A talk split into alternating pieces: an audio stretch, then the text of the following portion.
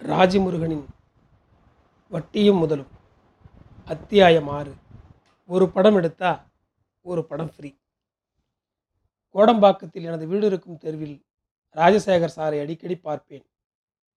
நிழல்கள் படத்தில் இது ஒரு பொன்மாலை பொழுது என பீச் காற்றில் தலைக்களைய ஏகாந்தமாய் வானம் பார்த்து பாடும் அதே ராஜசேகர் சார். உச்சி வெயிலில் கிருகிருத்து பழைய ஸ்கூட்டரில் அவர் தெருவில் போகும் இன்றைய காட்சி வாழ்வின் நகை முரண்களில் ஒன்று. அவ்வப்போது கடக்கும்போது கோடம்பாக்கத்து ரீசார்ஜ் கடைகளில் டாப்அப் பண்ணி கொண்டிருக்கிறார். பதினாறு வயது நிலைய டாக்டர் நேற்று கூட நான் விகடன் ஆஃபீஸ் வந்தது. ஒரு காலத்தில் ரஜினிகாந்துக்கு போட்டி என வர்ணிக்கப்பட்ட நளினிகாந்தின் ஆட்டோவில் தான். பத்திரிகை பெரியப்பா சின்னு குத்தூசி ஐயாவை குண்டு பத்து கேட்டு திருவல்லிக்கேணி மேன்சலில் பார்த்த நாளில் ஊருக்கே ஓடிடா முருகா என அலறியது மனசு.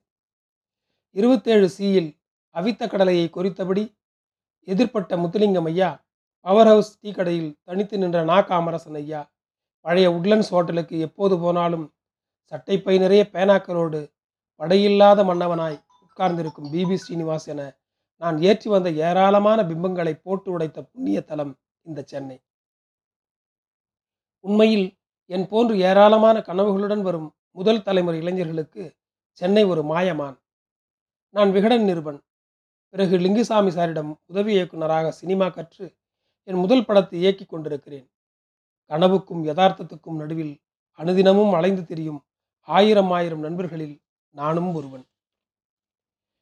எங்கெங்கோ கிராமங்களிலிருந்து சினிமா மீடியா இலக்கியம் அரசியல் என லட்சியங்களோடு சென்னைக்கு கிளம்பி வரும் முதல் தலைமுறை இளைஞர்கள் முட்டி முளைத்து எழுவதற்குள் ஒவ்வொரு தினமும் ஒரு யுகம். காலையில் எழுந்து தெருவில் கால் வைக்கும் போதே யாராவது இந்த கேள்வியோடு வந்து விடுவார்கள். அப்புறம் பாஸ் என்ன போயிட்டுருக்கு? கோடம்பாக்கத்தின் மிகப்பெரிய கெட்ட வார்த்தை இதுதான். அது முயற்சிகள் தான் பாஸ். மங்காத்தா மங்காத்தா மாஸ் இட்டாம்ல என நழுவுவது நிதர்சனம். தினம் தினம் இப்படி எதிர்ப்படுபவர்களிடம் குடும்பத்தாரிடம் உறவுகளிடம் பதில் சொல்ல முடியாத கேள்விகள் துளைத்தெடுக்க தவித்து அலைகிறவர்கள் எத்தனையோ பேர். எழுந்து வெளியே போனால் எதிர்ட்டி கடையில் என்னை வரவேற்கும் முதல் நண்பன் உலக cinema Seenu. Sorry I am out of service after the five PM என்ற டிஷர்ட் வாசங்களுடன் நிற்கும் சீனுவின் உறக்கமில்லாத விழிகளில் நள்ளிரவில் பார்த்த உலக சினிமா வழிகிறது. தெய்வ திருமகள் படம் ஐ எம் சாம் படத்தின் தழுவல் என்பது நமக்கு தெரியும். ஆனால் எங்கள் ஊர் பாட்டுக்காரன் ஒரு பிரெஞ்சு படத்தின் தழுவல் என்பது சீனுவுக்கு மட்டுமே தெரியும். ஆஸ்கார் வாங்கிய பிறகு ஆற்ற வேண்டிய உரையை இப்போதே தயாரித்து விட்ட தாராளனவன் புதுசாக ஒரு ஸ்கீம் போட்டிருக்கேன். ஒரு படம் எடுத்தால் ஒரு படம் free Tamil with Telugu. Producer இருந்தால் சொல்லு. முதல்ல ஒரு டீ சொல்லு சீனு. பிரசாத் ஸ்டுடியோ எதிரே இருக்கும் ஹோட்டலுக்கு டிஃபன் சாப்பிட போனால் எல்லா டேபிள்களிலும் நடிகர்களின் கூட்டம். அழகர் சாமியின் குதிரை அப்புக்குட்டி அழகாக சிரிக்கிறார். நல்ல கதைன்னா ஹீரோவை பண்ணலாம். மற்றபடி கேரக்டர் ஆர்டிஸ்ட்டாக மெயின்டைன் ஆகிறதுல நமக்கு எந்த தயக்கமும் இல்லை. நம்ம நடிகன் தலைவா தொப்பை குலுங்க ஷைனிங் ஏரியா அப்புக்குட்டி சொல்கிறார். பரிமளா தியேட்டர் ஷூட்டிங்கில் கூப்பிட்டாங்க. முப்பது ரூபா கிடைச்சா வீட்டுக்கு அனுப்பிட்டு நிம்மதியாக இருக்கலாம் சார் என வெண்பொங்கல் சொல்கிறான் அம்பாசமுத்திரம் அம்பானி சங்கர். சூரி ஜெமினி பாலாஜி மிமிக்ரி செந்தில் என ஏரியா எங்கும் வளரும் கலைஞர்கள். பிரசாத் ஸ்டுடியோவுக்குள் நுழைந்தால் வணக்கம் பாஸ் என வாசகமாக வருகிறார் அஜயன் பாலா. நீங்கள் தான் தலைவா ஆல்வேஸ் யூத் என்றால் சிரிக்கிறார் அஜயன். டைரக்டர் விஜய் கூட அடுத்த பட டிஸ்கஷன் ஆரம்பிச்சிருச்சு. நம்ம கதை காதல் கதையின் ஏழாம் அத்தியாயம். ஸ்கிரிப்ட் பக்காவாக ரெடி இமயமலை போயிட்டு வந்து பிக்கப் பண்ண வேண்டியதான் பாஸ் இமயமலையா? பாஸு நாங்களும் ரஜினி தான். ஈஷா குரூப்போடு சேர்ந்து டூ வீக்ஸ் ரிஷிகேஷ் போகிறேன் இப்போ Anurag காஷ்யப்போட that girl in yellow boots படத்துக்கு போகிறேன் வென்றோம் பாஸ் பிரசாத்திலிருந்து வெளியே வரும்போது உரசி கொண்டு வந்து நிற்கிற காரில் யுகபாரதி அண்ணன். ஏறா தம்பி ஃபுல் ஏசியில் சென்னை காந்தலுக்கு கொஞ்சம் ரிலீஃப் யுகபாரதி அண்ணன் தான். சென்னைக்கு வந்ததும் எனக்கு தங்க அறையும் அடைக்கலமும் தந்தவர். ட்ரஸ்புரம் ஏரியாவில் நள்ளிரவு வரை அவரோடு தினம் தினம் கனவுகளும் கவிதைகளும் இலக்குகளும் பேசித்திருந்த கணங்களுக்கு இன்னும் ஈரம் சேர்க்கிறது இந்த ஏசி. இமான் ஸ்டுடியோவிலேருந்து வரேன் கும்கி டியூன்ஸ் பிரமாதமாக வந்திருக்கு. ஈவினிங் ஒஸ்தி ரெக்கார்டிங்க்கு ஹைதராபாத் போகிறேன்டா தஞ்சாவூர்லேருந்து கிளம்பி வந்து நாமளும் பல ஃப்ளைட்டுகளை பார்த்துட்டோம்டா. சாலிகிராமம் விஷால் ஆஃபீஸுக்கு எதிரே உதயன் பட இயக்குனர் ஷாப்பின் வருகிறார்.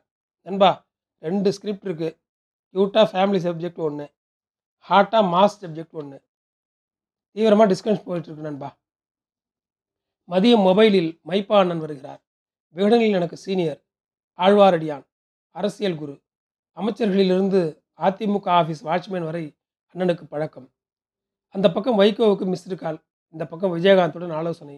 நடுவில் செங்கோட்டையனுடன் லஞ்ச் என ஆல்ரவுண்டர் டேய் இப்போ தான் கேப்டனை பார்த்துட்டு வரேன். தமிழக அரசியலில் நாமளும் ஒரு சோழட்டு சொல்லட்டும்டா அண்ணே அடுத்த எலெக்ஷனில் ஒரு எம்பியாவோ எம்எல்ஏவோ உங்களை பார்க்கணும்னே. சொல்லட்டும்டா சொல்லட்டுவோம் மாலை வீட்டுக்கு வந்து டிவியை போட்டால் அண்ணா ஹசாரே உண்ணாவிரதம் முடிவுக்கு வந்த பின்னாடியும் அதே அனல் இன்னும் அரசியல் அரங்கில் போகலைங்கிறது தான் ராகுல் காந்தியோட இந்த பேச்சு சொல்லுது. புதிய தலைமுறைக்காக டெல்லியிலிருந்து கனகராஜ் என கையில் மைக்குடன் தம்பி கனகராஜ் புழக்கிறான். கலைஞர் டிவிக்கு மாற்றினால் டைரக்டர் ஆகிவிட்ட நண்பன் ஸ்ரீராம் பேசி கொண்டிருக்கிறான். ஆக்சுவலாக டூ பார்த்தீங்கன்னா ஃபுல்லி காமெடி பேக்கேஜாக எடுத்திருக்கான். இரவு பிரான்சில் கிருபாவை சந்திப்பதோடு இந்த நாள் முடியக்கூடும். கல்வாரி மலையிலிருந்து இயேசுவே இறங்கி வந்து விட்டதைப் போல வானம் போல் கைகள் விரித்து என்னை நோக்கி வருகிறார் பிரான்சிஸ். யாதும் ஊரே யாவரும் கேளீர். இது பூங்குன்னன் சொன்னது. யாதும் ஊரே யாதும் கேளீர். இது பிரான்சிஸ் கிருபா சொன்னது. மனிதர்களை மட்டும் அல்ல. மரம் செடி கொடி புல் பூண்டு பறவைகள் யாவும் நம் உறவினர்கள் தான் என சொன்ன அன்பன் நண்பன் அற்புதமான எழுத்தாளன். ராஜி உனக்கு என்ன ரொம்ப பிடிக்குமாடா? இது ரெண்டு பெருங்கலைஞர்களோட சந்திப்பு. ஏன்னா இதுக்கெல்லாம் கவர்மெண்ட்டில் ஹாலிடே அறிவிக்க மாட்டானுங்களா? அதானே?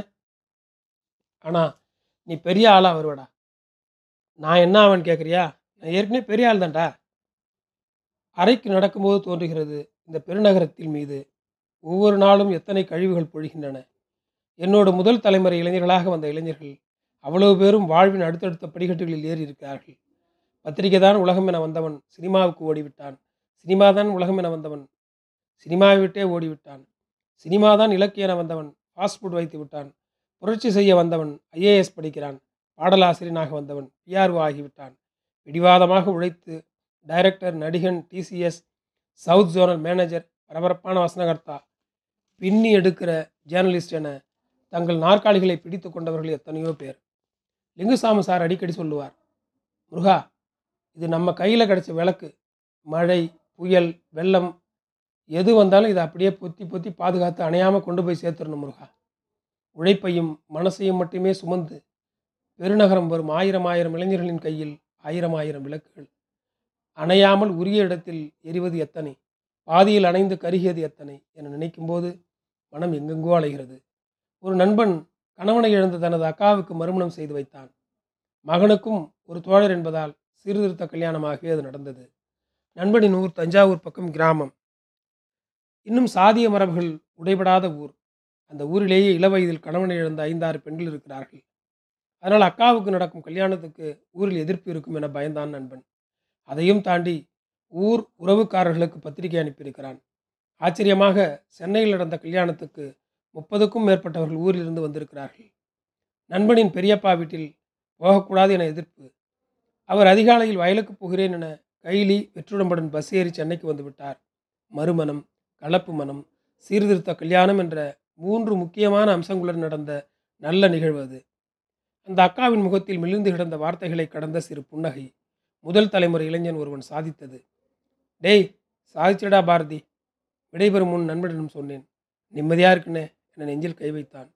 இப்படித்தான் ஏற்ற வேண்டும். இன்னும் ஆயிரம் ஆயிரம் விளக்குகளை. நன்றி.